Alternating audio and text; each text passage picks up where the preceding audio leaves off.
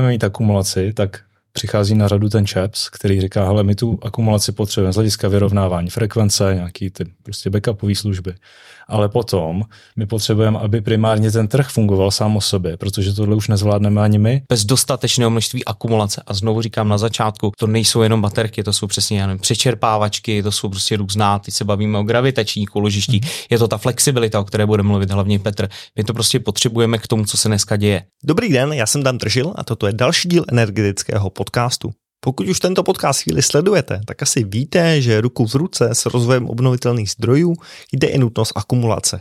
Jaká je dnes situace s akumulací, jak bude vypadat v budoucnu a co znamená pojem agregace flexibility, o tom si v tomhle díle povíme. Pozvání k debatě totiž přijali Jan Fousek, výkonný ředitel Asociace pro akumulaci energie Akubat a Petr Řeháček, ředitel Združení agregátorů a poskytovatelů flexibility. Tak pojďme na dnešní díl. Pánové, díky moc, že jste přijali mi pozvání k rozhovoru. Ahoj.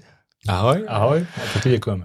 Děkujeme. My jsme se tady potykali před rozhovorem, aby to líp plynulo. Každopádně to dnešní téma je hodně mm, akumulace a agregace flexibility. E, mění se v tom teď spoustu věcí, vy dva jste v tom oba hodně činný. Pojďme si možná vysvětlit na začátku tu akumulaci, e, co to vlastně je a proč je nutný to řešit, protože jako spoustu lidí si řekne akumulace, baterky, všechno v pohodě. Pojď to Honzo, jestli to trošku jako naťukneš to téma, jak vlastně velký je.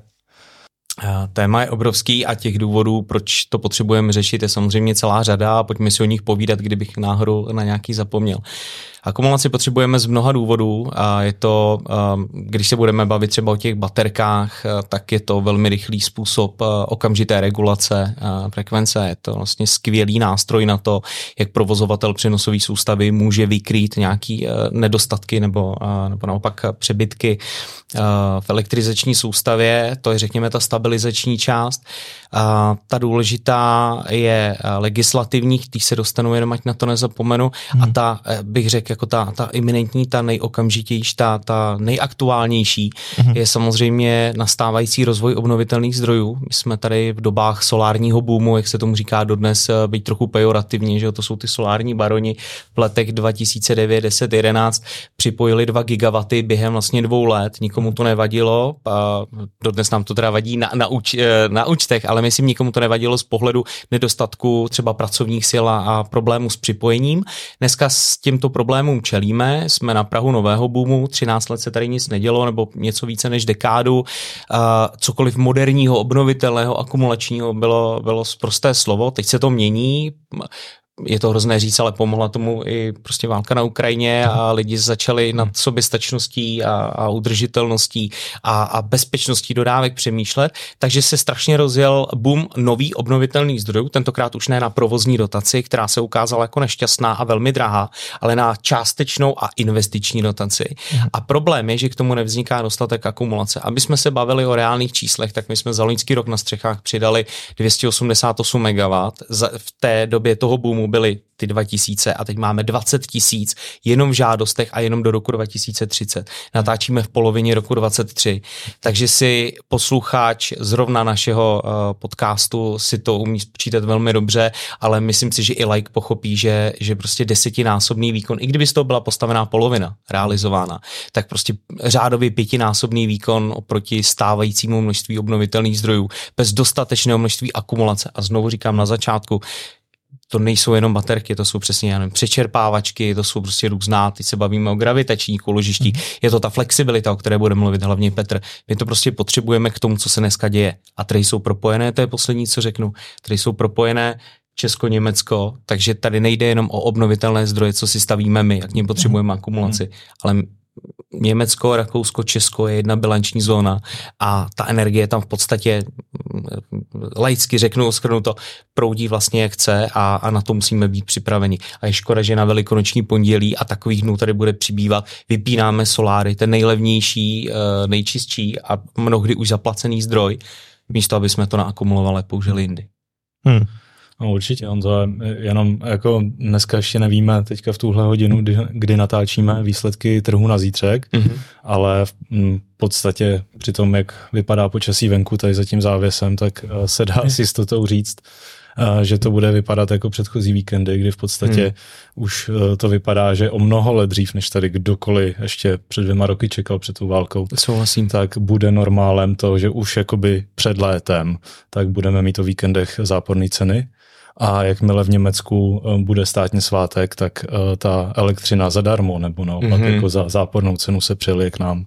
A mm-hmm. co je na tom nejhorší za pár let, až se připojí to, o čem jsi mluvil, tak si tu zápornou cenu budeme dělat i my tady.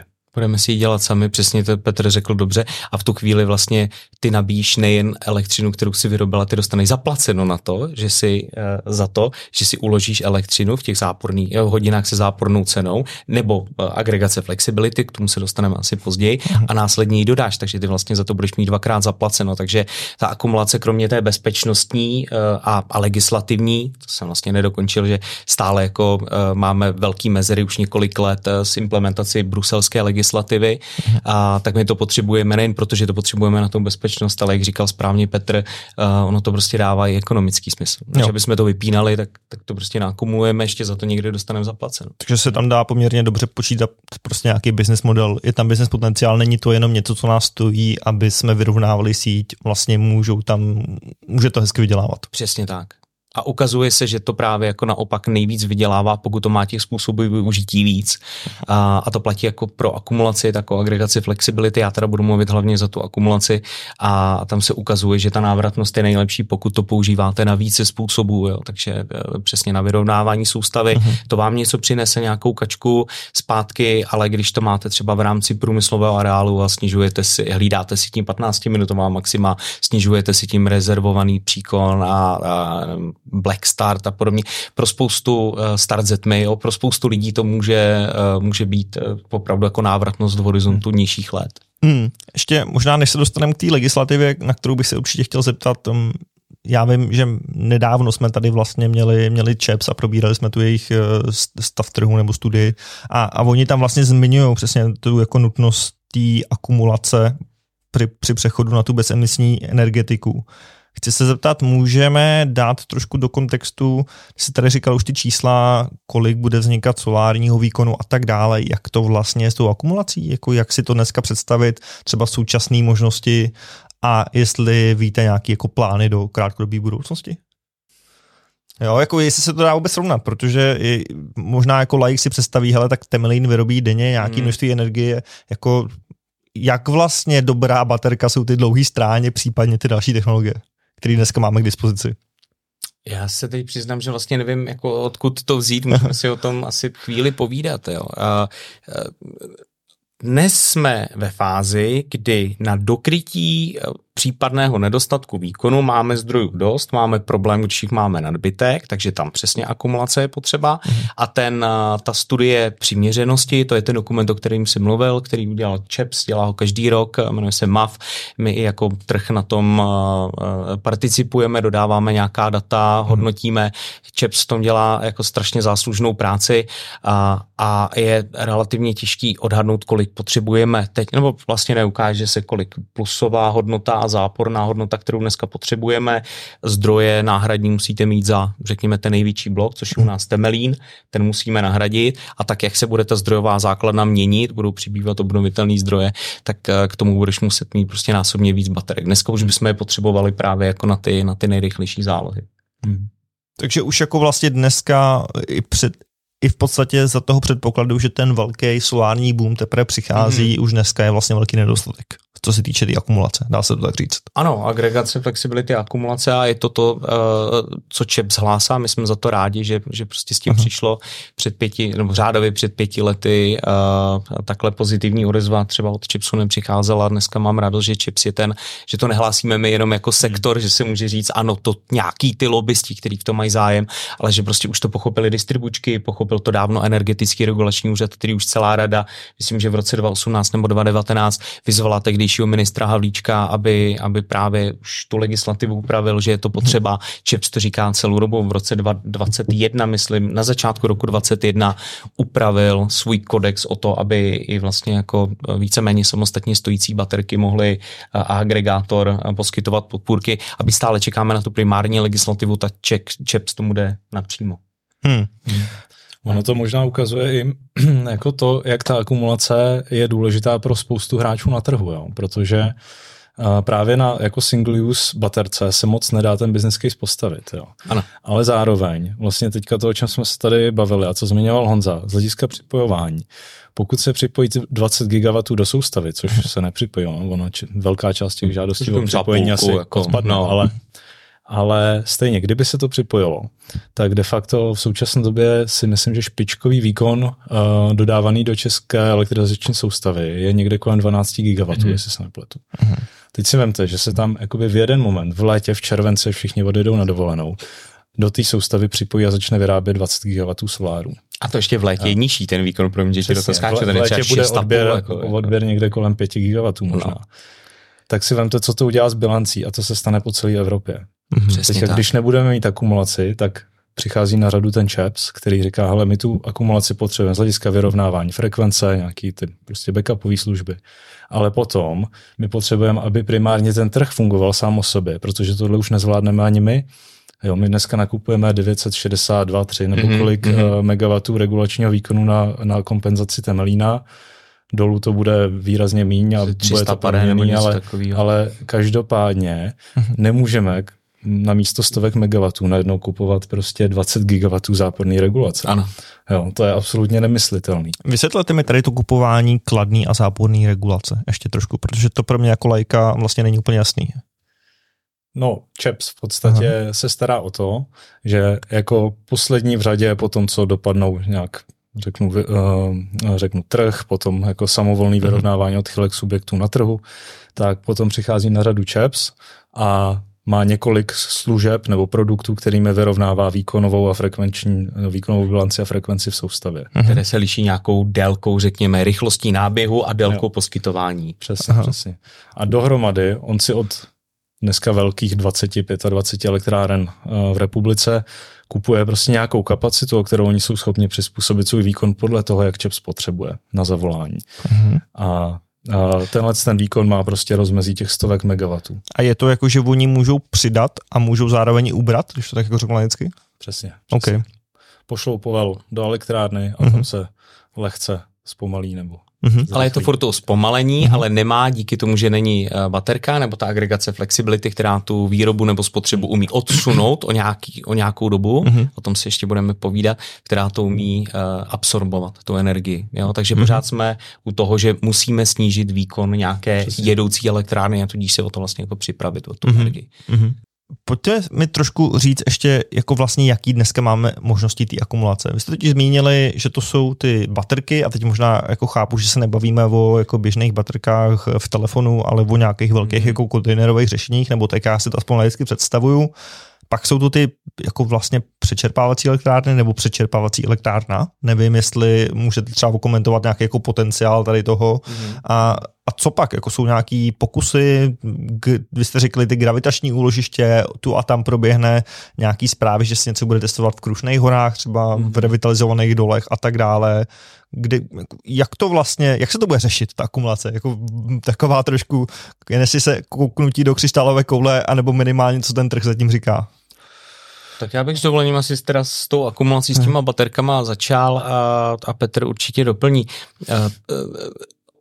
Pojď, já nejsem příznivcem toho říkat si, co tady může být za 10, za 20 let za mhm. technologie. Mm-hmm. Na to vždycky čekáme, jak na Godota, to se prostě nestane. Pojďme pracovat tady reálně s tím, co je mm-hmm. a jaké technologie reálně můžou třeba v horizontu 20 let přijít. Mm-hmm. Takže tam jsou bateriové systémy, takže znovu, ty jsi to správně řekl, to nejsou baterky do zahradního traktorku nebo do mobilu, to se bavíme opravdu o těch kontejnerech, kdy v České republice byl úzus doteď řádově jedné, dvou megawatt hodin, to je takový ten kontejner, co známe z televize, to. To, je, to jsou zhruba dvě megawatt hodiny řádově.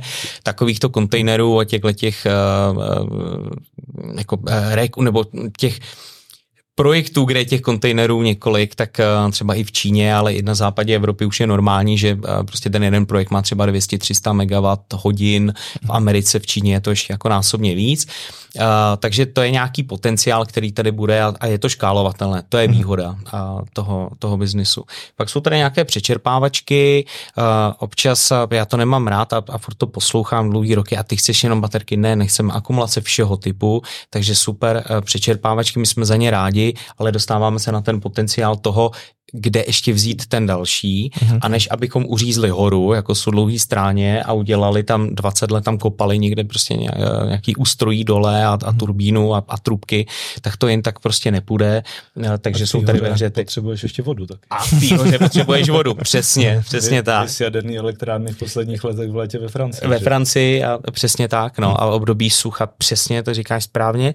Ano, a takže je tady ve hře, ale znovu jsme u vody a to je to podle mě, na co ty si narážel a to je nějaké přesně jako přelívání vody mm. mezi hladinami, že mm. o miladě se bavíme, o nějaký, nevím, jestli mm. Petře to chceš eh, třeba popsat, jsou nějaký, myslím, dva nebo tři projekty, které jsou ve hře, kde by se nemuselo nic řezat, to se bavíme jenom o projektech v Čechách, že? No. ale nebudeme se nalhávat, že Česko je špička technologického vývoje v akumulaci. Jo? To, mhm. to jsou úplně mm. jiný mhm. státy, mm. jiné firmy a podobně.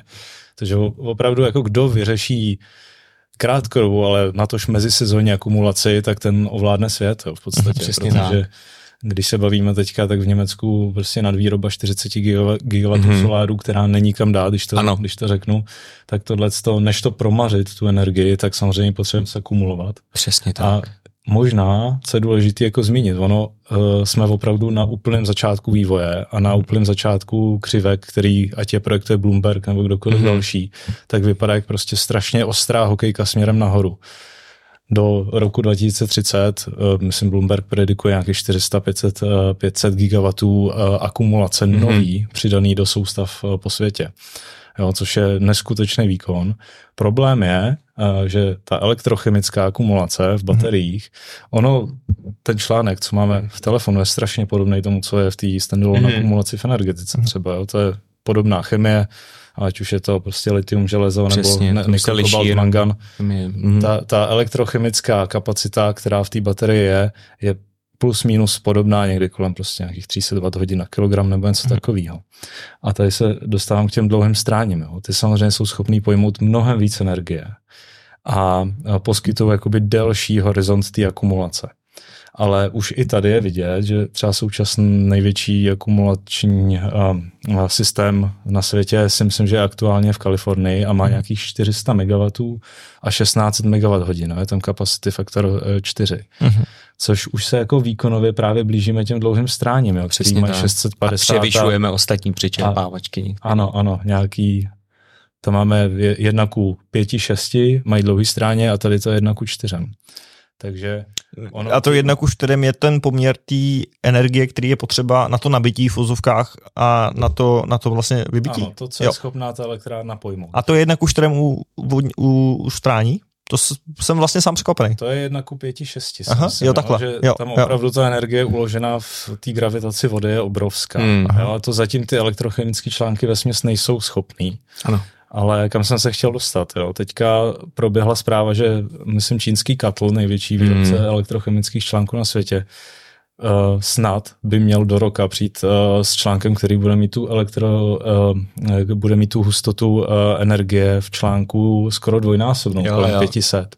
A v momentě, kdy se povede tohle, tak to není ten skok Tesly o 10-20 Wh hodin to je opravdu skok o stovky watt hodina. V ten moment se dostáváme zase úplně jinam v horizontu jednoho, dvou let třeba. Když to bude ekonomicky doable, což zrovna u Katlu Přesně. je pravděpodobný, že bude. Přesně. Takže tady, eh, tady je strašně těžký, jak se o tom mluvil, odhadovat svět za 10 let, ale je dobrý sledovat, kam vedou ty relativně realizovatelné technologie eh, v horizontu několika jednotek let a vypadá to, že ta elektrochemická akumulace si opravdu získává výrazný světlo biznesu. Jsou dvě mm-hmm. věci, které bych k tomu teda dodal. Tohle je velmi, velmi dobrý, ale pořád se bavíme, eh, jak jste poslouchali Petra, tak je to pořád jako, jsou to tisíce megawatt hodin maximálně a po dobu řádu hodin, ta baterka to umí nižší hodiny, ty přečerpávačky velký to umí vyšší hodiny, ale pořád to není ta sezónní akumulace. Takže k tý jsme se nedostali, to je první věc, aby jsme na to nezapomněli, že to zase není, že my tady bráníme jenom jako přečerpávačky a baterky, jenom říkáme, co dneska je jako minimálně na tu krátkodobou bilanci. A druhá věc, a hlavně to není o soutěži těch technologií. Jo. Teď si můžeme povídat dál i o těch uh, gravitačních. Hmm. Je to, uh, ty technologie jsou komplementární a není třeba říct, když někdo říká, a co je lepší technologie. Ne, uh, každá, jak vidíme, hmm. má svoje klady, mínusy. Přesně, ono se to bude skládat za to bude skládat. trhu. Mm-hmm. Čím to je, že i ta přečerpávačka říkáte v rámci hodin? Tam by si člověk skoro řekl, že kdyby té kapacity bylo dost, takže to jako jednou napustíš a, a za týden to vypustíš. Kdyby, ale to je přesně. Eh, postavíme jo. dneska novou přečerpávačku v Evropě? Těžko. Mm-hmm. Těžko. Jo, ale přesně, i když budeš přečerpávat prostě mezi dvěma různě položenými výškově doly nebo těmi lomy, jak se nad tím přemýšlí, mezi tím bude prostě nějaká turbína, nějaké ústrojí, tak eh, stále prostě dodáváš energii jenom do doby, dokud vyčerpáš to jedno jezero do, do, do, do té spodní nádrže a vice versa. Jo. Mhm. Zatímco prostě, pak je tady ještě jedna možná technologie a to nechci zabíhat do detailu, je to Vanat Redox a to je, to je eh, baterie, kde máš ten elektrolyt, vlastně tu kapacitu jako energie máš mimo tu baterku a vlastně ji můžeš škálovat hmm. do nekonečna, a tam jsou zase nějaký environmentální problémy oprávněný, hmm. uh, ale jako je, je to jedna z možností. Jo. Hmm. Hmm. Hmm. To se možná jako trošku vás teď laicky zeptám, protože ono to zní, že na tu středně dlouhodobou vlastně nic neexistuje. A že to je možná jako ten, ten, ten úříšek, který je potřeba rozlousknout a hmm. zatím se to nedaří.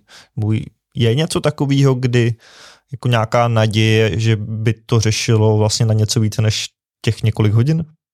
Naděje určitě je, je to, je to, je to vodík a, a jsou to plyny, jenom Aha. možnost dneska jako nemáme, nebo mě, když tak Petře oprav, jestli se mýlím, ale je to vodík a teď si pojďme klidně jako chvíli povídat o tom, proč vodík, jo, proč ne, ta technologie tady je, je skvělá, je hlavně hmm. prostě jako, má v podstatě neomezený, na rozdíl od baterek, jako neomezenou v podstatě kapacitu, tak jak máš pak velkou tu plničku, jako jak velký si koupíš elektrolyzér a jak velkou pak máš kapacitu a další použití, jako možnosti dalšího využití, hmm. tak takhle je to vlastně škálovatelný, takže je to v pohodě, ale problém je, že to prostě násobně dražší, takže jestli se bavíme o megawatt hodině baterce, tak se bavíme plus minus o 20 milionech korunách. Jsou tam nějaké úspory z rozsahu, jo, takže mě nechytejte za jsou, může to být 10, může to být 25, ale řádově prostě 15-20 milionů korun a ten elektrolyzér eh, s nějak pak s palivovým článkem a s nějakým úložištěm pod vysokým tlakem, tak se bavíme o 100 až 140 milionech korunách. Jo.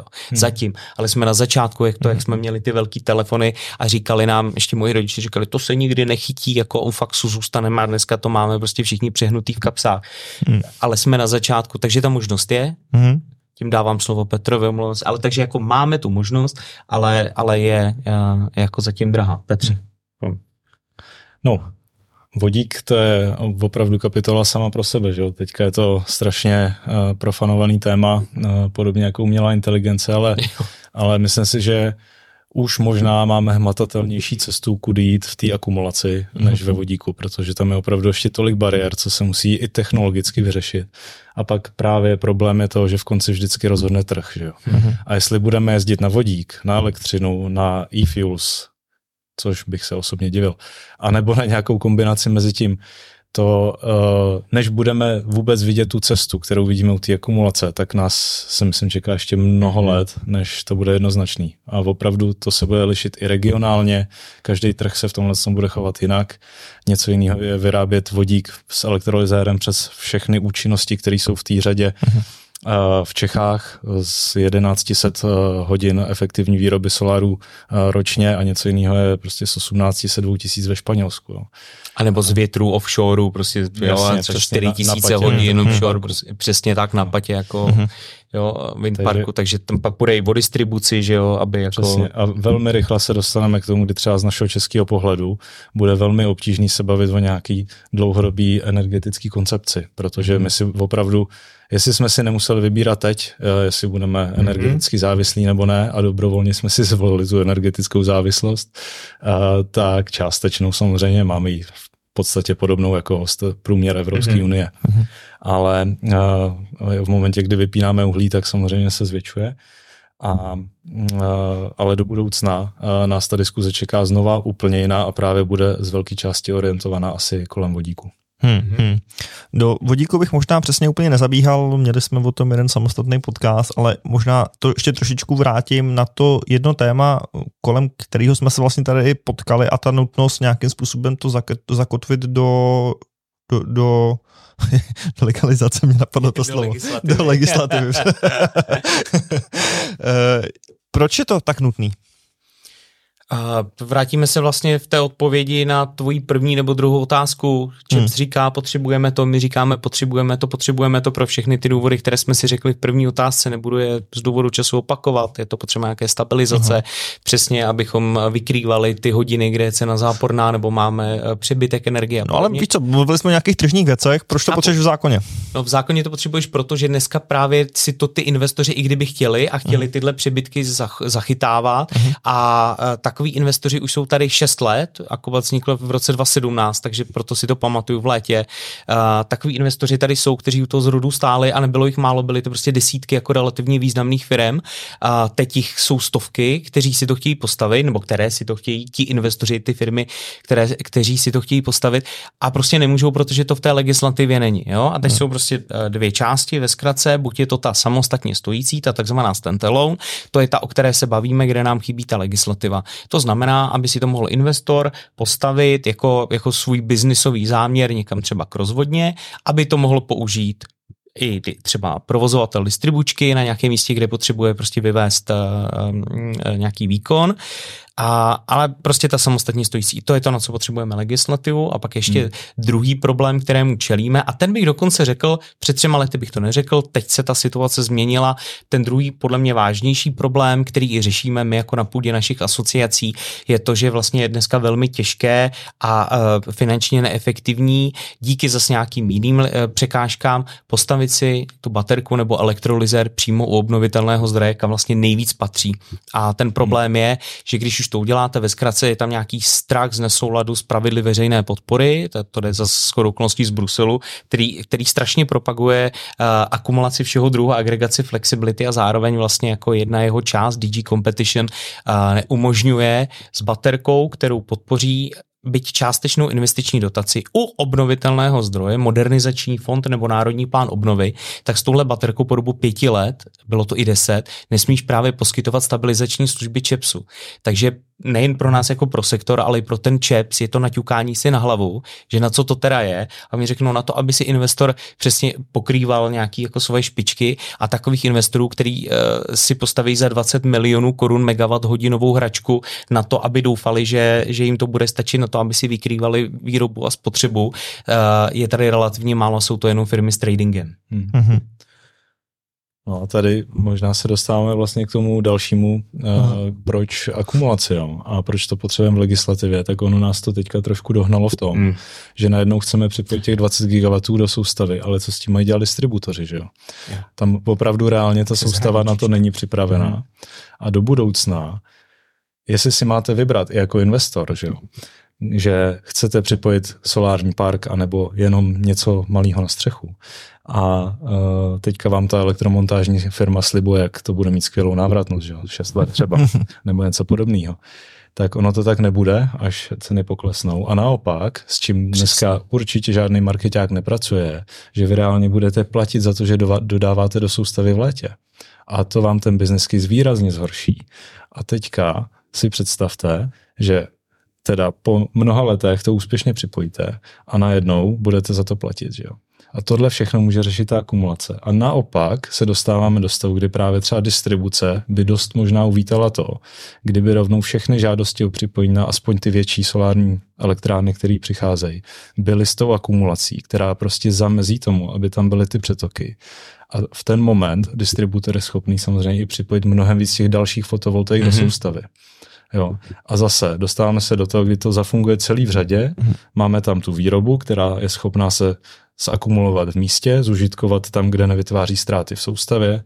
Máme nižší potřebu regulace distribučky nebo čepsu a celý ten trh nám funguje sám o sobě a nepotřebujeme vlastně žádný extrémní dodatečné investice. Naopak oddalujeme investice do posilování distribuční soustavy.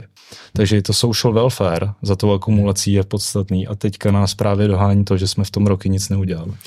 A ještě je tam jeden, jestli můžu, uh, významný ekonomický aspekt, tohle je strašně důležitý, co říkal Petr, a ještě je další.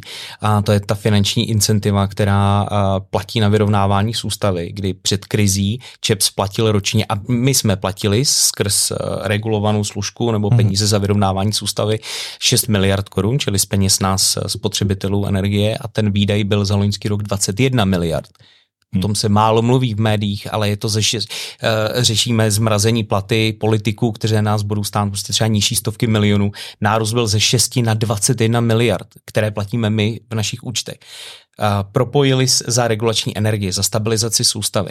Když se propojili trhy s regulační energií s okolními zeměmi a CHIPS mohl začít sahat do zemí, kde už akumulace a agregace flexibility je v zákoně a pozor, je ve všech těch okolních zemích. Není ani jedna země, kde by nebyla, my jsme jediná. Tak cena klesla třeba za primární regulaci z 1500 korun na megawatt hodinu na 250. Ono se to asi vrátí třeba na 500, nebo ČEPS odhaduje, že to bude někde tam, ale je to řádově 3 až 5 krát levnější, protože v těch lepších zemích už je agregace, flexibility a akumulace. Takže i jenom zásadní řečí čísel, to jsou peníze, o kterých jsme prostě přišli. Hmm. Jsi možná výborně jako nahrál na tu agregaci flexibility. Petře, co to vlastně znamená, protože je to asi chápu agregaci, chápu slovo flexibilita. Vysvětli mi, je to na té straně poptávky, nabídky, nebo jak by to vlastně mělo fungovat? Hmm. No, ideálně na obou, že? aby Aha. se ta poptávka s nabídkou poptali. Ale uh, obecně agregace flexibility je jako úplně nový fenomén uh, na trzích s elektřinou. Teda aspoň u nás bude úplně nový. Uh, v Evropě zase se dostáváme do toho, že už to aspoň v omezené míře několik let funguje uh-huh. a ono i v Čechách v podstatě mm, bez, bez toho zákonného ukotvení už, uh, už nějakou formu agregace uh, jednotliví obchodníci na trhu zkoušejí, ale předbíhají bohužel tu legislativu v Čechách. Ale Opět. v podstatě jde technicky o to, že právě uh, v momentě, kdy máme decentrální výrobu, máme technologie, které umožňují eh, v reálném čase v podstatě snížit, zvýšit odběr nebo výrobu eh, ve vašem odběrném místě u, u konkrétního třeba až toho posledního zákazníka, ale primárně samozřejmě u těch jako racionálnějších zdrojů a odběratelů. Tak a, a v tomhle tom světě přichází na řadu agregátor, který v podstatě má za sebou dostatečnou výpočetní algoritmickou kapacitu a je schopný tyhle ty malý, drobný kousky flexibility, ty, ty drobné výkony, které by jinak samozřejmě nedávaly smysl jednotlivě a, a vy a nikdo nemáme šanci a prostě zobchodovat svoji jednu, když to přeženu, rychlovarnou konvici mm-hmm. na mhm. trhu s elektřinou, mm-hmm. a, nebo v budoucnu spíš ten elektromobil a tu baterku ve sklepě, tak přichází na řadu ten agregátor, který to vezme, spojí to do megawattového nebo i většího bloku a umístí to na trh s elektřinou operátora trhu nebo u ČEPSu, přenosové soustavy a je schopný za to poskytnout těm všem svým tisícům zákazníků nějakou drobnou odměnu. K, ke standardní v podstatě smlouvě s dodavatelem, hmm. budete mít ještě smlouvu druhou a v rámci ní budete dostávat třeba měsíční paušál za to, že část kapacity vyčleníte právě pro agregaci flexibility. Hmm, bude se to týkat, jako mluvíš až o takových malých drobnostech, jako fakt těch domácnostech, nebo to je furt jako doména podniků, větších věcí a tak dále? V prvních letech to budeš vidět určitě u těch větších. Hmm. ten takzvaný, tak, takzvaný game changer si myslím, že bude právě ta elektromobilita a bude to Souhlasím. ten moment, kdy se dostaneme do toho bodu zlomu v soustavě, kdy právě uh, fotovoltaická výroba uh, přesta, nebo už nebude zvládnutelná bez těch služeb agregace a v ten moment de facto bude uh, ať už vynucená, anebo dobrovolná nějaká míra flexibilnějšího chování těch koncových zákazníků. Ale reálně můj osobní názor teda je takový, že, že v podstatě vždycky ten svět se ustálí na nějakých tady bych řekl, marginálních nákladech za tu, za tu konkrétní poskytnutou jednotku flexibility. A tady si opravdu myslím, že mnohem jednodušší a ekonomicky rentabilnější bude ovládat flexibilitu u, u průmyslových podniků, u mhm. velkých skladovacích hal a, a podobně, než šahat třeba na ty rychlovarky a, a tam to ani nelze samozřejmě, nebo hmm. podobné extré, extrémní příklady. No. Ale co je, co je důležité, tak si myslím, že uh, pokud nás všechny doma něco zasáhne reálně, tak to bude to, že nemůžeme nabíjet uh, jako celá Česká republika všechny naše auta najednou, až budou aspoň nějaká větší část z nich elektrická, ale uh, minimálně pro tu elektromobilitu bude potřeba, aby, aby i my všichni jako běžní zákazníci jsme nějakým způsobem se aspoň lehce přizpůsobili možnostem soustavy. Hmm. A dostali za to nějakou jako přirozenou odměnu. Ano. A lidi, kteří se toho bojí, tak mají, my si dneska... Pro... Kdyby jsme nedostali tu odměnu, že jo, tak, tak to nebudeme nutně, dělat, jasně. Nutně jasně. dostaneme aspoň tu penalizaci, anebo to nebudeme mít k dispozici, že jo, tak funguje trh. Přesně tak, ale je dobrý, že to Petr zmínil, protože já bych řekl, že 95% lidí si dneska myslí, kteří eh, ještě jako neznají ty potenciální výhody, že jednou bude diktát, nebo takhle já to slychám na těch kom, eh, spíše konvenčních eh, konferencích, že přijde ten diktát téhle moderní energetiky toho Bruselu, že budeme muset vypínat ty pračky a myčky mm-hmm. a, a, a, a omezovat se. Ne, ta budoucnost, já sdílím prostě úplně stejný názor jako Petr, ta budoucnost bude v tom, že my budeme prostě přirozeně motivovaný. A když si dáte, já to minulý roku dělal na střechu tu fotovoltaiku, tak ono vám to prostě dá už smysl, jestli si zapnete tu myčku ráno, když máte prázdnou baterku, nebo počkáte tři hodiny a už je to ušetřený padík, jako jo, hmm. třeba nebo 40 korun. A teď si vím, že máš ten elektromobil, který má dneska 80, bude mít víc kWh kapacitu, krát dnešních jako 8 korun za kWh, tak už si se sakra jako rozmyslíš, jestli buď to budeš dobíjet na té svojí fotovoltaiky, to není flexibilita, hmm. a nebo ji umožníš přes nějaký ten smart meter dát tomu agregátorovi a pro něj už je 100 kWh, že bude mít takových 10 elektromobilů, už je prostě super zajímavý. Přesně, business model agregátora bude založený na tom, že to by usnadní život, abys nemusel přemýšlet nad tím, jestli dáš upít koláčky pro návštěvu ano. nebo ne. Takže on si místo tvojí trouby radši vezme to elektroauto a aniž bys tušil, tak ti ho nabije tak, aby to bylo v souladu s potřebou soustavy, toho distributora, úplně cizího subjektu v podstatě. Ano. Ale udělá to všechno za tebe, aby byli všichni spokojení a nespadla soustava.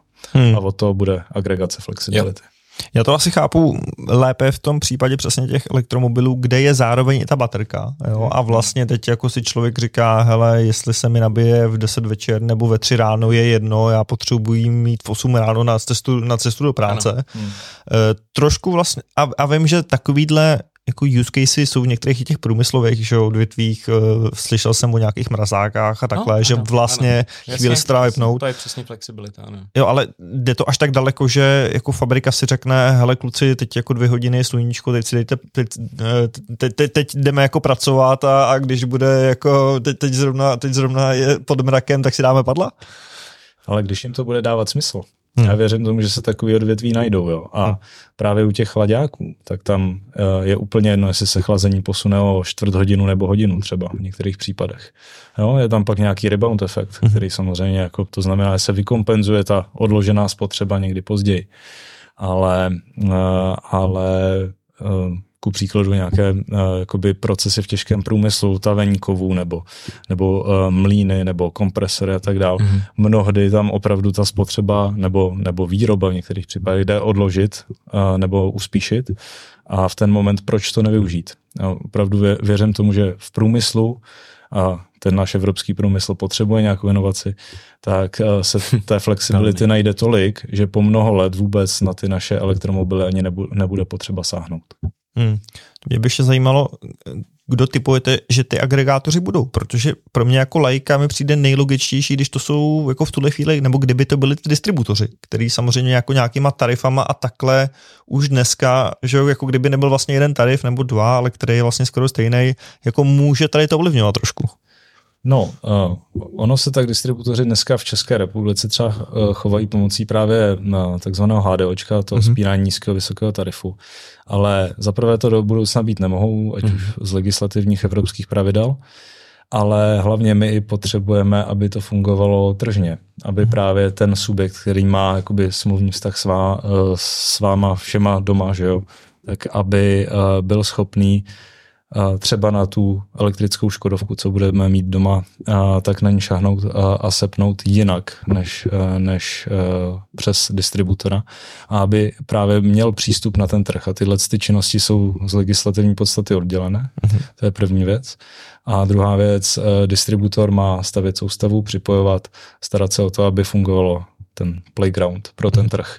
Ale agregátor to je čistě tržní role. Jo. Já bych to mhm. připodobnil spíš než možná jakoby k distributorovi, tak k k nějakému jakoby algoritmickému obchodníkovi na trzích, kdy v mhm. podstatě jakoby je to fakt o tom propočítat, jaká kombinace každou čtvrt hodinu na celém trhu, klidně po celé Evropě. Když se podíváme na Nextcraftwerke, tak ty mají teďka nově 10 gigawatů, skoro ta špičková spotřeba České hmm. republiky, zdrojů po Evropě. A tohle všechno, oni jsou v každou čtvrt hodinu schopni propočítat tak, aby to dalo optimální bilanci, aby všichni měli nabito to, co potřebují třeba, aby všichni vyráběli to, co ideálně potřebují dostat na trh. A tuhle optimální kombinaci za celou třeba Evropskou unii to rozloží do těch národních trhů a pošle to tam každou čtvrt hodinu ten ideální byt.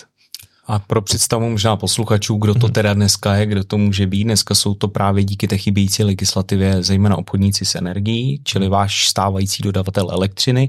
Pokud je na to certifikovaný, takových máme řádově co 14 třeba nebo 15 zhruba takových firm, kteří mm-hmm. to mohou dělat, to jsou registrované u ČEPSu eh, společnosti a, a ty už to dneska dělají, jsou to známé firmy, které všichni známe jako z médií, vaši dodavatelé energie, ti, kteří do toho takhle šli. No a do budoucna čím dál tím víc, a to je typu jako združení agregátorů a poskytovatelů flexibility.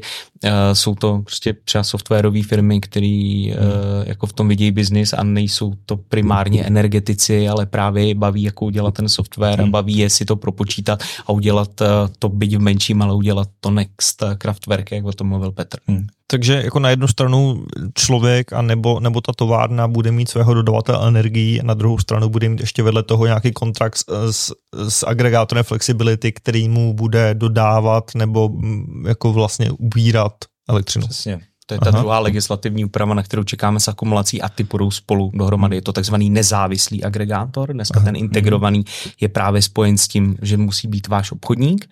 A, takže to jsou ty dvě věci, na které čekáme v té takzvané transpoziční novele. Tak je to nezávislá akumulace, ta standalone a právě tenhle nezávislý agregátor flexibility. Hmm. Možná ještě jako velmi laicky se zeptám, není to trošku jako další zátěž pro tu, pro tu přenosovou soustavu, pro tu distribuční síť? Není tím jako vlastně, že se tak bude posílat nahoru dolů a vyrovnávat to složitý? No naopak. Mm-hmm. Uh, to je to, proč ČEPS uh, uh, s vidinou toho, že odstavujeme ty standardní uh, uhelné zdroje, uh, se po akumulaci agregaci ptá, protože uh, právě jeden z těch trhů, na které agregátor bude umistovat tu vaši naši flexibilitu, uh, je uh, právě ten trh podpůrných služeb ČEPSu, kdy v podstatě uh, přesně Eh, tenhle ten algoritmický obchodník agregátor je ten, který je schopný eh, v těch vteřinových eh, latencích a odezvách poslat ten povel na ty desetitisíce zdrojů tak přesně, jak potřebuje ČEPS pro to, aby, aby dělal tu službu vyrovnávání soustavy. Takže přesně naopak je to paradoxně v tom, že agregátor je velký přínos pro to, aby provozovatele soustav, ČEPS a distributo, distributoři mohli tu svoji soustavu provozovat i v tomhle novém volatilním světě, kdy se bude hýbat ta decentrální výroba z těch našich solárů na střechách a naopak prostě uh, velké píky spotřeby klimatizací a podobně. A oni všechno tohle budou dávat dohromady. V podstatě už udělá část tu práci, té práce za ně. Přesně. Mm-hmm. De facto přenosovka si myslím, že v tom budoucím světě nebude mít o tolik složitější mm-hmm. život, jako má dneska. Ono principiálně bude tu soustavu provozovat podobně, akorát si bude ty služby nakupovat z jiných zdrojů a to gro té práce poskládat opravdu ne 25 zdrojů, jako je dneska, na které si ČEPS může zavolat jednotlivě, ale poskládat ty desetitisíce, tisíce drobných zdrojů dohromady, to pro ně udělají ty agregátoři. Takže budeme mít místo 25 elektráren, budeme mít 25 agregátorů a ti budou mít naše miliony odběrných míst a v rámci nich budou vykonávat tu službu za ČEPS. Mm-hmm. Pánové, možná taková závěrečná otázka. Mm, co je dneska ta největší překážka, aby tohle se začalo uskutečňovat? Jsou to ty technologie, nebo je to ten legislativní proces a to, že to ještě vlastně není hotový, jak jste říkali, jako v jediný zemi tady zatím? Tak v momentě, kde už máme několik funkčních agregátorů po celé Evropě, a tak evidentně technologicky jsme na tom to dobře a teď potřebujeme de facto po třech nebo skoro čtyřech letech od doby, kdy máme platnou evropskou legislativu, tak bychom ano. potřebovali v Čechách. A plus já bych do toho, to stejné platí za akumulaci, to, co řekl Petr, vlastně máme ty technologie, takže takové to, včera jsem to slyšel na nějaké konferenci a teď tady nemáme ty technologie, Ježíš Maria, máme je samozřejmě, jestli si je na sebe vydělají nebo ne, to už nechte na investorech a ty hmm. si ti nejsou hloupí a ti si uh, rozhodli, že ano. To je první věc. A k té chybějící legislativě, o tom jsme se dobavili hodněkrát, tak bych ještě teda za sebe přidal takový ten, ten kritický mindset. A tady si jako trochu dloubnu do té naší, bych řekl, jako ani ne národní nátury, ale takové té středoevropské, trošku nevyvětrané, jako malinko zatuchlé té nátury, že cokoliv je nového. A opravdu mě, jestli se mýlím, ale já jsem o tom přesvědčen, že to takhle je, že uh, my jsme všichni nějaký jako ročník a je tady spousta lidí, kteří v to věří ale je tady prostě strašně moc stále a priori uh, proti, vůči tomu nedůvěřivých lidí, kteří mají rádi ten systém takový, jaký byl, což znamená systém nějakých prostě 15 centrálních elektráren, tepláren, které se mohly zapnout, vypnout a, a jak, jak říkají, schválně nadsadím trochu, jděte s těmi novými nesmysly nikam. Pánové, díky moc, že jste se podělili, že jste to mě i, i divákům, případně posluchačům vysvětlili trošku, protože myslím si, že tohle téma, zatím se o něm podle mě mluví ještě docela málo, ale předpokládám, že se o něm bude mluvit víc a víc v příštích měsících a letech. Takže díky moc za malé nachytření. My díky za pozvání, za pozvání a taky za velmi dobře stanovené otázky sestavený a, a snad eh, pomůžeme tomu rozvoji eh, s osvětou.